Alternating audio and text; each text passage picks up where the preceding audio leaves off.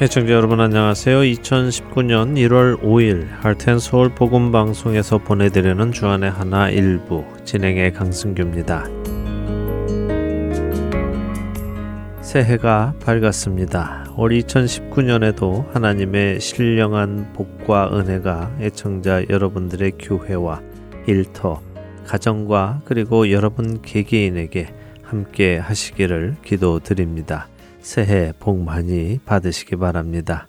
새해를 맞아서 방송에 변화가 있습니다. 주안의 하나 1부는 함께 기도하는 1분 기도 시간과 구약의 사사기를 함께 살펴보는 사사기 강해가 새롭게 준비되었고요. 주안의 하나 2부는 삶 속에서 일어나는 일들을 중심으로 각자의 삶을 돌아보는 살며 생각하며와 은혜의 설교 말씀, 그리고 이스라엘 민족의 왕들의 배경을 살펴보는 왕들의 이야기가 여러분을 찾아갑니다. 주안의 하나 3부는 하나님께서 택하신 성도들을 원하시는 모습으로 빚어가실 때 반드시 일어나는 연단을 어떤 자세로 받아들이고 또 수용해야 하는가를 생각해보는 믿음의 연단, 박신일 목사님의 로마서 강해, 또삶 속의 상처들과 문제들을 하나님 앞에 가지고 나아가 치유를 받는 새로운 프로그램 김성준 목사님의 마주하기가 준비되어 있습니다. 지난 방송들 중 신앙에 도움이 될 프로그램들을 다시 방송해 드리는 주안의 하나 4부는 유병성 목사님의 베들레헴에서 예루살렘까지 최충희 사모님의 성경 속 인물 산책 그리고 오스왈드 챔버스의 주님은 나의 최고봉을 다시 방송해 드리며 자녀들을 위한 방송인 5부와 6부는 성경을 함께 읽는 프로그램 Let's Read the Bible, 하나님께 쓰는 편지 Dear God, 하나님의 창조와 진화를 비교해보는 In the Beginning, 미국 Kids for Kids 미니스트리에서 제공해주는 Daily Devotional이 각각 한국어와 영어로 준비가 되어 있습니다. 특히 한국어 방송인 5부에는 설교 말씀이 한 편 더 준비되어 새롭게 방송됩니다. 영어와 일본어 방송도 각각 7부와 8부에 방송이 되고 있으니 필요하신 분들 문의하시면 또 보내드리도록 하겠습니다. 올 한해도 주안의 하나 프로그램들과 함께 주안에서 장성해 나가시는 우리 모두 되기를 소망합니다. 첫 찬양 함께 하신 후에 2019년 새해 첫 방송 본격적으로 시작하겠습니다.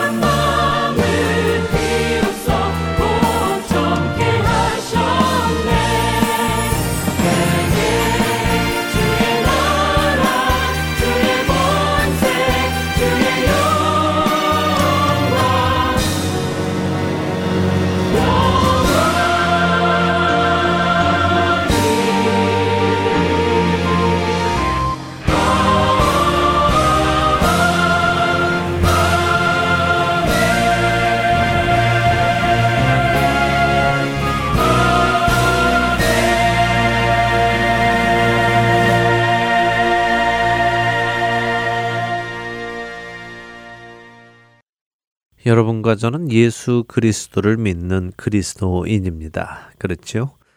그런데 예수 그리스도를 믿는다는 것이 무엇일까요? 혹시 생각해 보신 적 있으십니까? 만일 내가 알고 있는 예수 그리스도를 믿는다는 것이 성경이 말씀하시는 것과 같다면 별 문제가 없겠지만 성경이 말씀하시는 것과 차이가 있다면 문제가 아닐까요? 예수님께서 마태복음 7장 21절 상단에서 나더러 주여 주여 하는 자마다 다 천국에 들어갈 것이 아니다라고 하신 것과 같은 일이 벌어질 수도 있는 것이 아니겠습니까? 2019년 새해 1월 한 달 4주간에 걸쳐서 저는 여러분들과 예수 그리스도를 믿는다는 것이 도대체 무엇인지를 한번 정리해 보려고 합니다. 이 시간을 통해 성경적인 믿음을 정리해 보고 각자의 신앙도 점검해 볼 수 있게 되기를 소망합니다. 대부분의 사람들이 누군가에게 예수 믿고 구원받으세요 라고 말하며 전도를 할 때 그 의미는 무엇일까요? 무엇을 믿고 구원을 받으라는 것일까요? 또 무엇으로부터 구원을 받으라는 말일까요? 너무나 자주 아무 거리낌 없이 들어온 예수 믿고 구원받으세요 라는 말 속에는 무언가 정확히 이해가 안 되는 답답함이 담겨 있기도 합니다. 그렇게 예수 믿고 구원받으세요 라는 말의 상대가 예수를 믿는 것이 무엇입니까? 라고 되물으면 대부분의 대답은 예수님이 당신의 죄를 대신해서 십자가에서 죽으셨습니다. 이 사실을 믿으시면 구원받습니다. 라고 하지요. 틀린 말은 아닙니다. 하지만 충분한 말도 아니지요. 아직 예수님을 잘 모르고 죄가 무언지도 모르는 사람들에게 예수님이 당신의 죄를 대신해서 죽으셨다고 하는 것은 또 다른 궁금증을 낳게 합니다. 물론 궁금증을 낳게 하는 것은 좋은 일입니다. 궁금하면 사람들은 더 알고 싶게 되기 때문에 더 묻게 되지요. 그런데 문제는 궁금해 하지 않고요. 그래요? 그럼 믿지요? 라고 대답하는 사람들입니다. 무슨 의미인지 정확히 모르며 믿겠다고 하는 사람들 말입니다.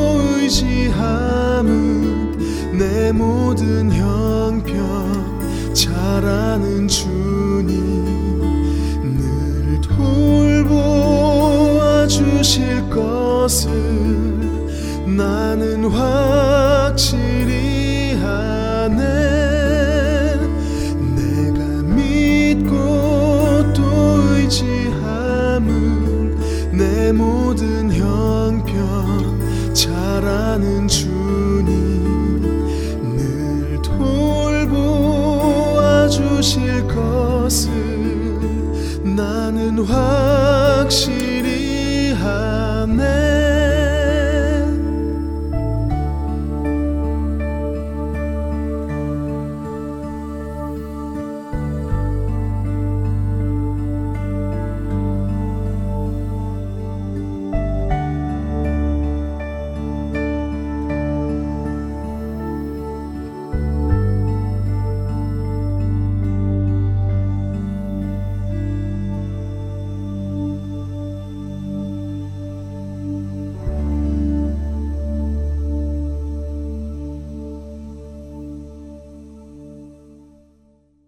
예수님을 믿는다, 예수님을 영접한다는 일반적인 과정은 먼저 믿지 않는 상대에게 모든 인간은 죄인인 것을 이야기해 줍니다. 그리고 죄의 삭은 사망인 것을 설명해 주지요. 그런 후에는 하나님께서 세상을 사랑하셔서 독생자 예수 그리스도를 보내셔서 십자가에서 우리의 죄를 대신하여 죽음으로 죄값을 치르셨음을 설명을 합니다. 이와 함께 장사한 지 사흘 만에 죽은 자 가운데서 살아나신 부활의 이야기도 곁들이지요.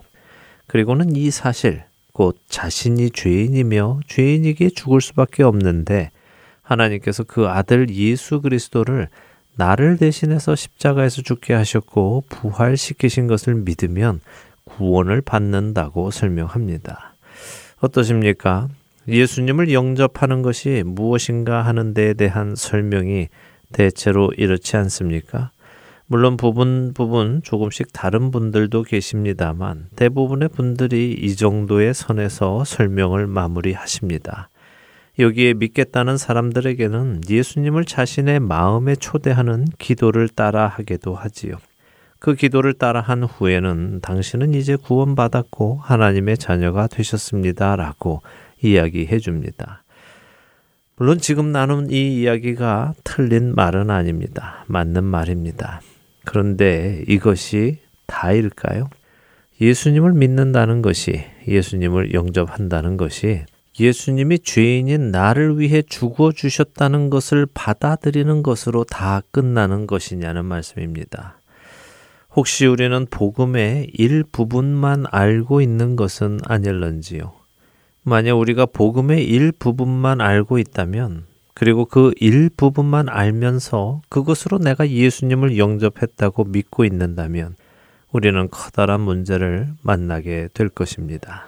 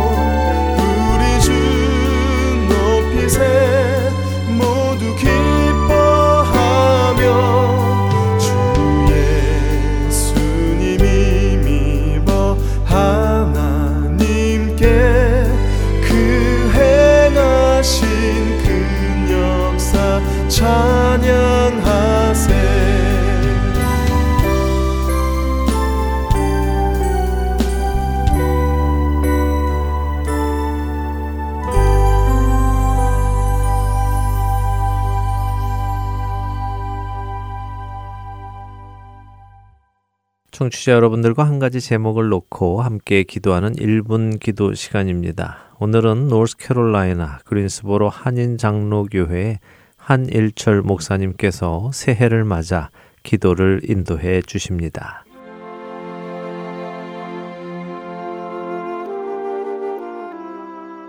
할텐 서울 복음방송 1분 기도 시간입니다. 저는 노스캐롤라이나 그린스볼 한인 장로교를 섬기는 한일철 목사입니다. 우리에게 새로운 한 해 2019년도가 주어졌습니다. 올 한 해에 여러분의 가정과 교회에 하나님의 크신 은혜와 복이 넘치기를 바랍니다. 오늘 저와 함께 여러분이 기도하실 기도 제목은 올 한 해에 예수님과 동행하는 아름다운 발자취를 많이 남기게 하옵소서 하는 기도입니다. 오래전에 영국에서 어느 지점까지 여행을 할 때 가장 행복한 것은 어떤 여행인가 하는 앙케이트를 조사했다고 합니다. 많은 답변들이 단순히 비행기 여행, 기차 여행 혹은 배로 하는 여행, 편리한 교통수단을 말했습니다. 그러나 1등에 당첨된 답변은 사랑하는 이와 함께 동행하며 가는 여행이라면 아무리 힘이 들어도 행복한 여행이라고 했다고 합니다. 그 말이 맞습니다. 그런데 그 사랑하는 이가 예수님이라면 우리가 걸어가야 할 2019년도가 얼마나 행복할까 깊이 생각해 봐야 할 것입니다. 비록 우리가 걸어가야 할 2019년도에 어려움이 찾아온다고 해도 사랑하는 예수님과 함께 동행하면 그 어려움도 이겨낼 것입니다. 작년에 아내와 함께 캐나다 퀘벡주를 차로 다녀왔습니다. 6일간 차로 다닐 때에 날씨가 화창하게 좋은 날도 있었지만 비가 몹시 많이 내린 날도 있었으며 안개가 심하게 낀 날, 바람이 상당히 부는 날, 환한 대낮, 캄캄한 밤, 꼬불꼬불한 산길, 또 평평한 도로의 길에 운전하면서 비록 짧은 6일이지만 변화무쌍한 날씨를 만나면서 마치 우리 인생이 그런 날씨와 같다고 느껴졌습니다. 사람들은 한결같이 2019년도 한 해에 좋은 날만 있기를 바라지만 그럴 수 없다는 것을 우리는 잘 압니다. 단 6일 동안도 차를 타고 가면서 그렇게 변화무쌍한 날씨를 만나는데 어찌 1년 365일이란 긴 기간에 2019년도에 좋은 일만 있을 수 있겠습니까? 그러나 우리가 사랑하는 예수님과 동행하며 올 한 해를 믿음으로 걷는다면 분명 행복한 여행이 될 것입니다. 어려움이 없거나 힘들지 않아서가 아니라 우리에게 새 힘과 용기를 주시는 주님과 이야기하고 주님이 주신 사명을 같이 나누다 보면 어느새 2019년 연말이 우리 앞에 와 있을 것입니다. 야곱은 라헬을 부인으로 얻기 위하여 라반의 집에서 일했을 때에 7년을 마치 수일처럼 지냈다고 성경은 말합니다.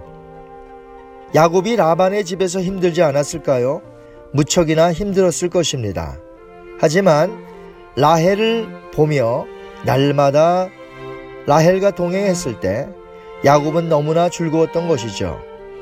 이제 2019년도를 지내는 동안 어떤 상황 속에서도 예수님과 동행하여 아름다운 발자취를 많이 남기게 해달라고 이 시간 함께 기도하도록 하겠습니다.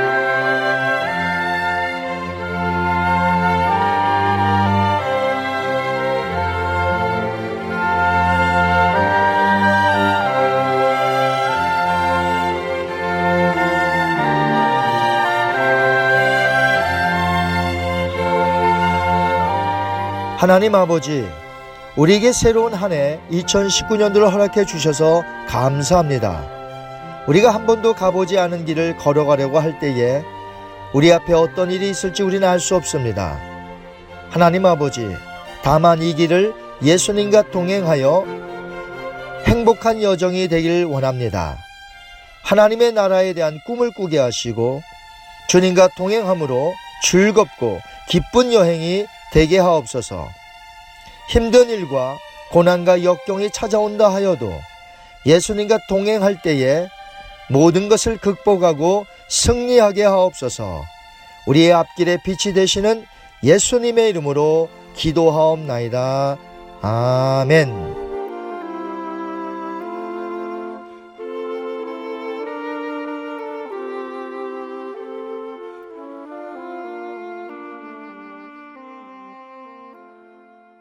할텐서울 복음방송은 인터넷 www.heartandsoul.org를 통해 매주 토요일 5시간의 한국어와 2시간의 영어, 1시간의 일본어로 복음을 전하는 선교회입니다.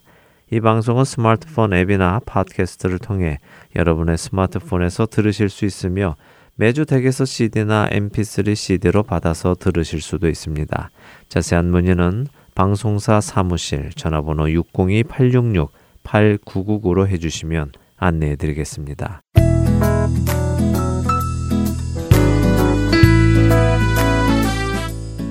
안녕하세요. 저는 라스베가스 그린랜드 마켓에 CD를 놓고 관리하고 있는 김순원입니다. 매주 여러분들이 CD를 가져가고 있어요. 참으로 감사함으로 봉사하고 있습니다. 안녕하세요. 하와이 아이에아와 칼리히 지역 팔라마 마켓과 칼리히 H마트, 호놀룰루 시내의 서라벌 식당에 CD를 관리하고 있는 김수민입니다. 하나님의 인도 아래 이렇게 복음방송 CD를 듣고 전하게 되어 너무 감사합니다. 귀 있는 자들에게 복음을 전하는 이 사역에 동참하실 분들은 복음방송 전화번호 602-866-8999로 연락 주시기를 부탁드립니다.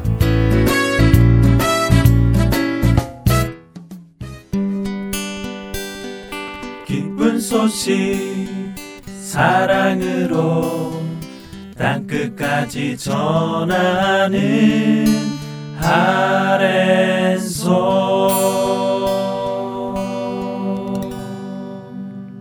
사람들이 스스로 왕이 되어 살아가던 구약의 어두운 사사 시대 속에서도 구원의 손길을 거두지 않으시는 하나님을 만나는 시간입니다. 사사기 강해로 이어드립니다.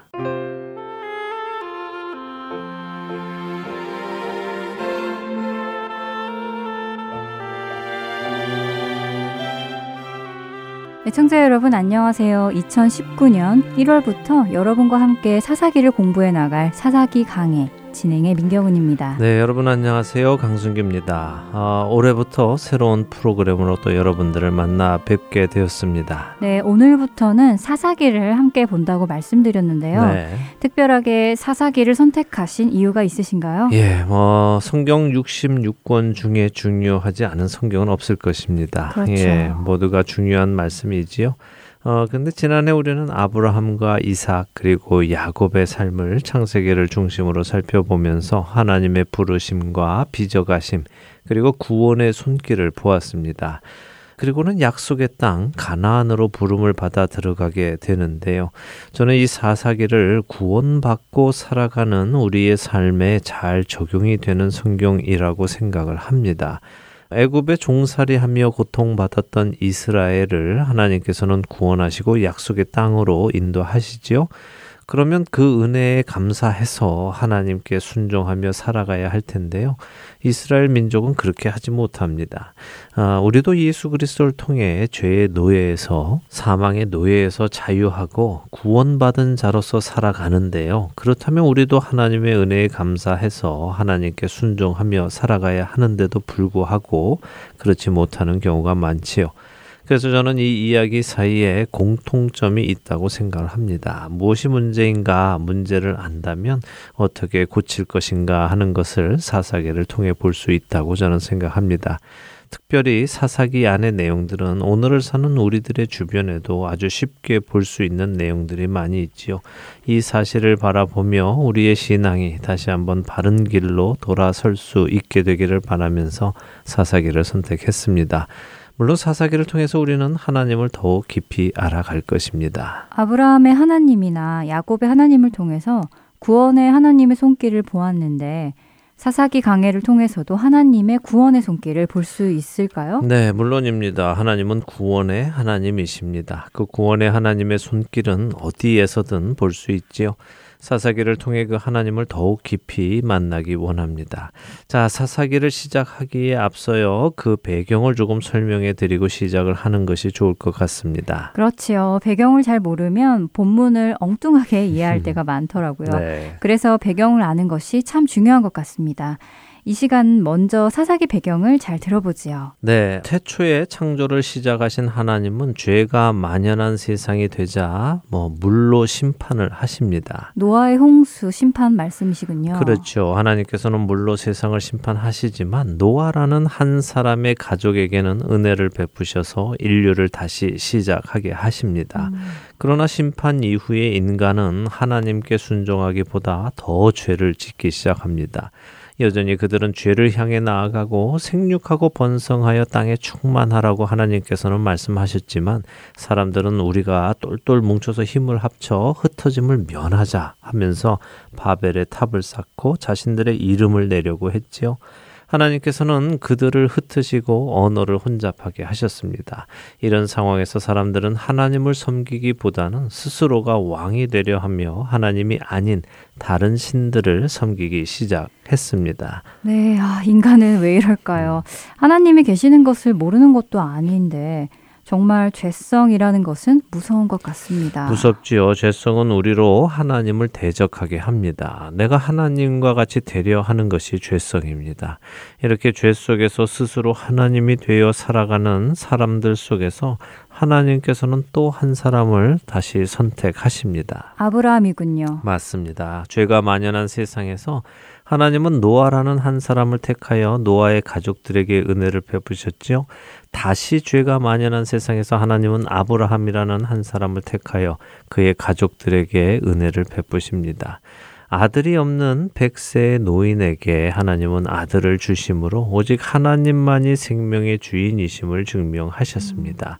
그리고는 아브라함, 이삭, 야곱을 통해 이어지는 이스라엘이라는 한 민족의 전신을 만드시지요. 당시 아직 가나안 땅에 죄악이 가득하지는 않았기에 하나님께서는 가나안에 대한 심판을 미루시고 하나님의 백성 이스라엘을 애굽이라는 알 안에 품으셔서 부활을 시키십니다. 음, 창세기의 마지막과 출애굽기의 시작이군요. 네, 드디어 때가 찾아 하나님께서는 모세라는 한 선지자를 부르시고 그를 통하여 이스라엘을 노예살이 하던 애굽에서 불러내 오십니다. 그리고 그들과 언약을 맺으시죠. 너희는 나의 규례를 지키고 나는 너희의 하나님이 되리라 하시는 언약이었습니다. 이 언약을 맺은 후 이스라엘은 광야에서 40년이라는 시간을 보내며 하나님만을 의지하는 훈련을 받습니다. 그리고 그 훈련이 끝날 즈음에 하나님께서는 그들을 가나안 땅으로 들이시는데요. 이 스토리 라인은 우리의 구원의 모습을 상징적으로 보여주시기도 합니다. 죄의 노예로 사는 우리를 부르시고 홍해를 지나듯이 우리가 예수님과 함께 죽고 장사되어 예수님과 함께 일어나게 하시지요.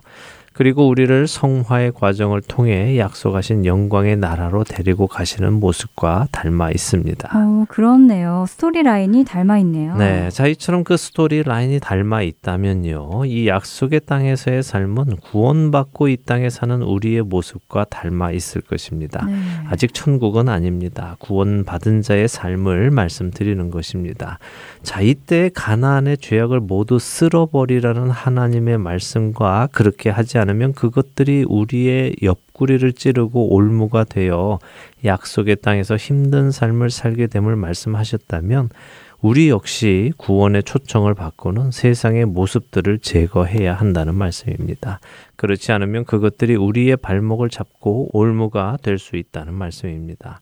종종 제가 이런 말씀을 드리면 마치 행위로 구원을 얻는다고 제가 이야기를 한다고 생각하시는 분들이 계시는데요. 절대 그렇지 않습니다. 구원은 은혜로 받습니다. 예수 그리스도께서 행하신 공로로 인하여 얻게 되지요. 하지만 구원받은 자는 반드시 삶의 변화가 오게 되어 있습니다. 죄를 미워하게 되고 멀리하게 되지요. 그 말씀을 드리는 것입니다. 이스라엘은 애굽으로부터 구원을 받고 가나안 땅에 왔습니다. 그렇다면 가나안의 모든 것을 버리고 하나님의 것으로 새로이 살아가야 했다는 것입니다. 이것은 우리도 마찬가지죠. 어, 구원받은 자는 세상의 가치관이 아니라 하나님 나라의 가치관을 가지고 살아가야 한다는 말씀이죠. 그렇습니다. 그런데 그렇게 하지 못하고 있는 이스라엘의 모습, 그 모습은 어떤 결과를 가지고 오는가 사사기는 우리에게 말해줍니다. 흔히 사사기를 한마디로 표현할 때 자기 소견에 옳은 대로 살았다라고 합니다. 어, 자기 소견에 옳은 대로 살았다고요. 네.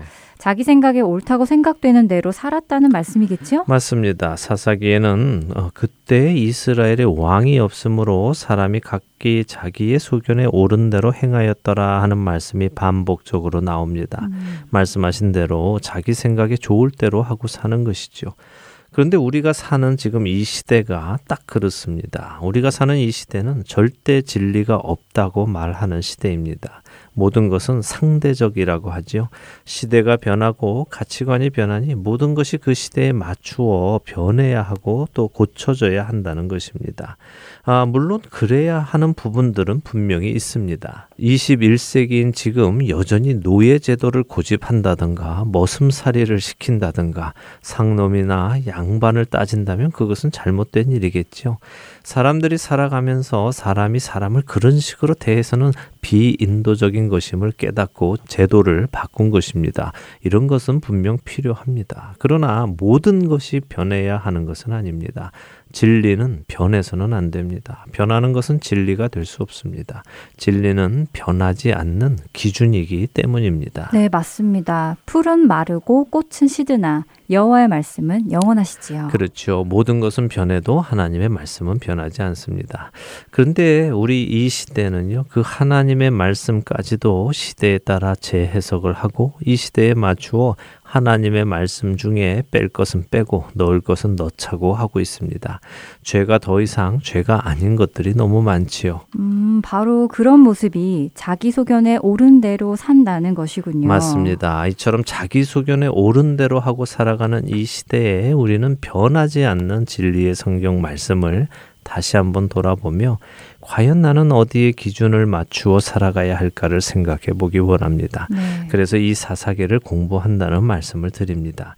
어, 서론이 길었지만 그 이유가 분명하게 여러분들 안에 자리 잡기를 원합니다. 자, 이제 사사계를 본격적으로 시작을 하지요. 어, 사사기라는 말은 사사들의 이야기라는 의미입니다. 사사, 무슨 의미일까요? 사사란 재판관이라고 알고 있는데요. 네, 그렇죠. 사사란 재판관을 뜻하는데요. 어, 그런데 우리가 흔히 생각하는 법정의 판사하고는 조금 의미가 다릅니다. 어, 쇼페팀이라는 히브리어인 사사는 다스린다 하는 의미를 가지고 있습니다. 음, 다스린다고요? 네. 재판하는 사람하고는 의미가 사뭇 다르네요. 네, 조금 다르죠. 네. 예, 지금은 사람들이 나라마다 또 지역마다 자신들의 법을 스스로 만들어서 재판을 하지요. 하지만 이스라엘의 사사 시대에는 사람들끼리 법을 만든 것이 아니라요. 하나님께서 주신 율법에 의하여 재판을 했습니다. 그래서 백성들 사이에 분쟁과 소송들이 있을 때 또 여러 가지 문제들이 있을 때 율법을 잘 알고 있는 사사들이 백성들 간의 문제를 해결해 주고 또 그들이 하나님의 뜻 안에서 문제를 해결하고 살아가도록 길잡이가 되어주는 역할을 했지요. 판결만 해주는 것이 아니라 그들의 리더가 되고 또 지도자가 되는 것이군요. 네, 맞습니다. 사사는 이 사사기에 처음 등장하는 것은 아닙니다. 이미 신명기에서 하나님께서 명하여 세우신 사역자이죠. 신명기 16장 18절 또 17장 9절, 19장 17절 이런 곳에 사사에 대한 기록들이 나옵니다. 개혁 개정에는 재판관이라고 되어 있는데요. 하나님께서 각 성에서 각 지파에 재판장들과 지도자들을 둘 것을 명하시고요. 그들로 공의로 백성을 재판하라고 하십니다. 그러니까 사사라는 직책이 사사기 시대에 와서 갑자기 나온 것이 아니라 이미 하나님께서 가나안 땅에 들어올 때부터 준비해 두신 직책이라는 것이죠. 음, 꽤 중요한 자리에 있는 사람들이었을 것 같아요. 하나님을 대신해서 백성들을 재판해 주어야 하니까요. 예, 그래서 사사들은 하나님의 말씀과 하나님의 마음과 그리고 성품을 잘 알아야 했습니다. 네. 그래야 하나님의 마음을 대변해서 사람들에게 전할 수 있었죠. 음. 이 사실을 잘 기억하시면서 사사기를 함께 보면 좋겠습니다. 네. 사사들이 과연 그렇게 하나님의 말씀을 잘 알고 있었는지, 하나님의 마음과 성품을 잘 이해하고 있었는지 우리가 살펴보아야 하기 때문입니다. 사사기에는 흔히 반복적으로 일어나는 패턴이 있다고 하지요. 이스라엘이 범죄하면 하나님께서 이방 민족을 통해 이스라엘을 징계하십니다. 하나님이 징계를 하시면 이스라엘 민족은 혼이 나니까 회개를 합니다. 회개를 하면 하나님께서는 그들을 구원해 주시죠. 그들을 구원해 주시면 그들은 한동안 평안한 세월을 보냅니다. 그러면 이스라엘은 평안한 생활 속에서 또 다시 범죄를 하지요. 범죄하면 하나님께서는 이방 민족을 통해 또 다시 징계하시고요. 그렇죠. 그러면 그들은 또 다시 회개하고요. 회개하면 또 구원해 주시고 구원해 주시면 또 죄를 짓고 이게 계속 반복하는군요. 네, 사사기 내내 이 일이 반복을 하는 것입니다. 음. 이 부분도 우리가 기억을 하면 좋겠습니다. 왜냐하면요. 서구 기독교에서 사사기는 역사서로 분리를 합니다. 역사 속에 있었던 과거의 일이 맞지요. 그런데 유대인들은 사사기를 예언서로 분리를 합니다. 예언서라고요? 네. 오, 특이하네요. 어떻게 과거에 있었던 일을 예언서로 분리할 수 있을까요? 그러게 말입니다. 그런데 저는 이렇게 생각합니다. 성경은 하나님께 말씀을 받은 자들이 쓴 책이죠. 성령에 감동된 자들이 쓴 글입니다. 그런데 하나님께서 성령에 감동된 자들에게 왜 이런 글을 쓰게 하실까라는 생각을 해보면요. 하나님이시라는 분의 성품상 과거에 이런 일이 있었다라고 참고적으로 그 글을 쓰게 하실 분은 아닌 것 같습니다. 하나님은 어제도 계시고 오늘도 계시고 내일도 계시지요. 언제나 동일하신 분이십니다. 그런 그분께서 과거의 일을 우리에게 알게 하실 때는 과거의 일에만 집착하는 것이 아니라 과거를 통해 오늘 그리고 미래를 볼 수 있게 하시기 때문이라고 저는 생각합니다. 그리고 그러한 생각을 유대인들도 하고 있었다고 생각하는데요. 과거에 끝나버린 것이 아니라 그 이야기들의 본질은 여전히 오늘도 그리고 미래에도 일어나는 것이죠. 우리가 아브라함과 이삭과 야곱을 살펴보았죠. 네. 예, 그 이유는 그들의 과거의 이야기를 알고자 하는 것이 목적은 아니었습니다. 그들의 이야기를 통하여 하나님께서 어떻게 오늘 구원을 이루어 가시고 앞으로도 어떻게 구원을 이루어 가실지가 그들의 이야기 안에서 보이기 때문이라고 저는 생각합니다.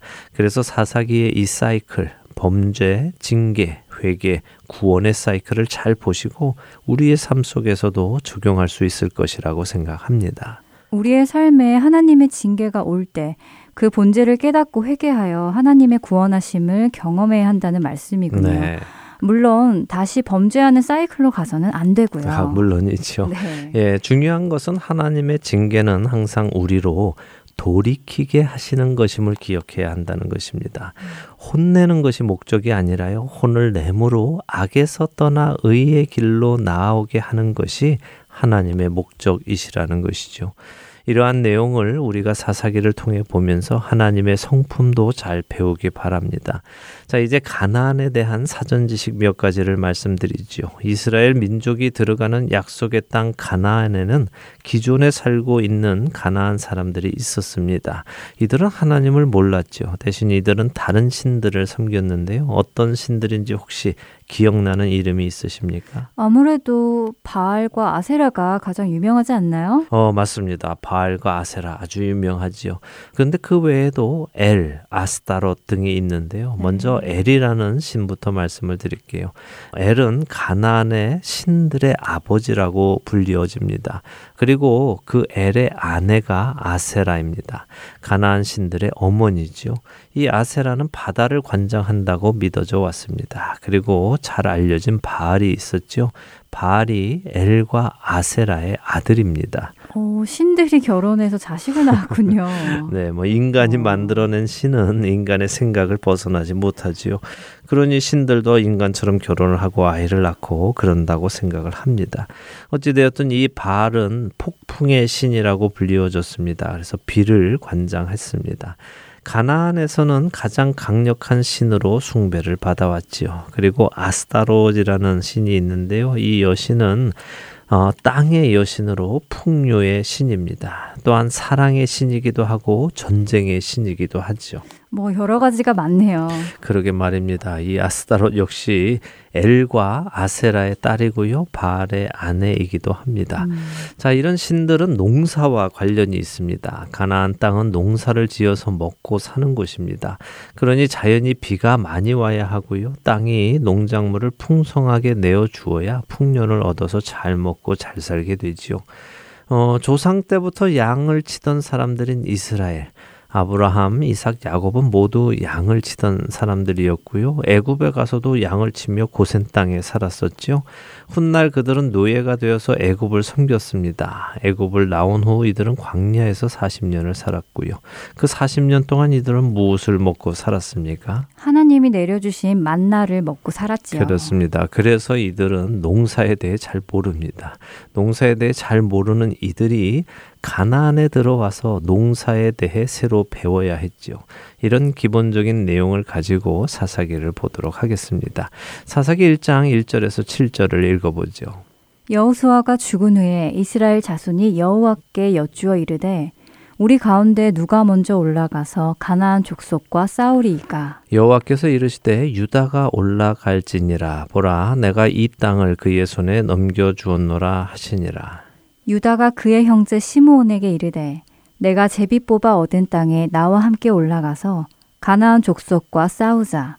그리하면 나도 내가 제비 뽑아 얻은 땅에 함께 가리라 하니 이에 시므온이 그와 함께 가니라. 유다가 올라가매 여호와께서 가나안 족속과 브리스 족속을 그들의 손에 넘겨 주시니 그들이 베섹에서 만 명을 죽이고 또 베섹에서 아도니 베섹을 만나 그와 싸워서 가나안 족속과 브리스 족속을 죽이니 아도니 베색이 도망하는지라 그를 쫓아가서 잡아 그의 엄지 손가락과 엄지 발가락을 자르매 아도니 베색이 이르되 옛적에 70명의 왕들이 그들의 엄지손가락과 엄지발가락이 잘리고 내 상 아래에서 먹을 것을 줍더니 하나님이 내가 행한 대로 내게 갚으심이로다 하니라.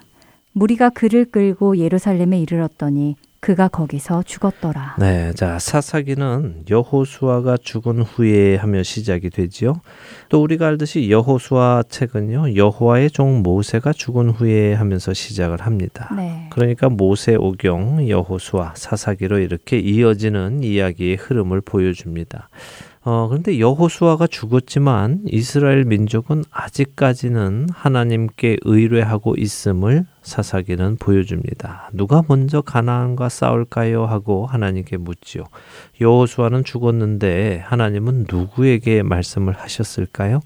모세 때에는 모세에게 하셨고 여호수아 때에는 여호수아에게 하셨는데 그 이후에 리더가 없는 이때는 어땠을까요? 학자들은 우림과 둠밈으로 하나님과 교통했을 것이라고 추측을 합니다. 네, 우림과 둠밈이요. 네. 어, 많이 들어보긴 했는데 정확히 무엇인가요? 네, 우림과 둠밈은 또 정확히 어떻게 생겼는지는 알 수는 없습니다. 성경에 나오기는 하는데 그 모습에 관한 설명은 없고요. 단순히 우림과 둠밈을 제사장의 흉패에 넣었다라고 표현되기 때문인데요. 학자들은 그것이 조약돌과 같은 돌이었을 것이라고 추측을 합니다. 네. 어, 하나님께서 어떻게 이 돌을 가지고 말씀을 하셨는지도 사실 잘 모릅니다. 아마 하나님 이렇게 할까요? 라고 물으면 돌에서 빛이 났을 것이다 라는 학자들도 있고요. 아니다. 돌이 흔들리면서 신호를 보냈을 것이다 라는 분들도 계십니다. 뭐 정확히 모르니까 알 수는 없는데요. 어쨌든 중요한 것은 이스라엘 자손들이 모여서 가나안 정벌을 위해 하나님 우리 중 누가 먼저 가서 싸울까요? 라고 물었다는 것입니다. 여호수아가 남긴 유언을 따라서 또 가나안을 정벌하라는 하나님의 말씀을 따라서 이스라엘이 순종하며 사사기는 시작을 합니다. 그런 그들의 질문에 하나님께서는 유다에게 가라고 하셨고요. 유다는 하나님의 말씀에 순종을 하였고 하나님께서는 그들에게 승리를 안겨주시지요. 4절과 5절을 다시 한번 잘 보시기 바랍니다. 유다가 순종해서 올라가니 전쟁은 하나님이 하십니다. 이것이 바로 신앙 생활입니다. 우리는 순종하고 일은 하나님께서 하신다는 것이군요. 그렇습니다. 신앙 생활의 기본은 정말 간단합니다. 우리는 순종하면 됩니다. 그런데 그것이 어렵죠. 순종만 하면 되는데 순종이 안 돼서 어려운 것입니다. 지금 사사기는 그 신앙의 기본 진리를 보여주면서 시작을 합니다. 우리는 순종하니 하나님은 일하신다 하는 것이죠. 그런데 유다는 여기서 한 가지 실수를 하는데요. 어떤 실수일까요? 다음 시간에 그 이후의 이야기를 보도록 하겠습니다. 네, 어, 궁금증을 유발하시고 끝내시는군요. 네, 알겠습니다. 사사기 1장을 잘 읽어보아야겠네요. 한 주간도 주 안에서 순종하시며 주님을 경험하시는 여러분들 되시길 바라며 사사기 강해 다음 시간에 다시 뵙겠습니다. 안녕히 계세요. 다음 주에 뵙겠습니다. 안녕히 계십시오.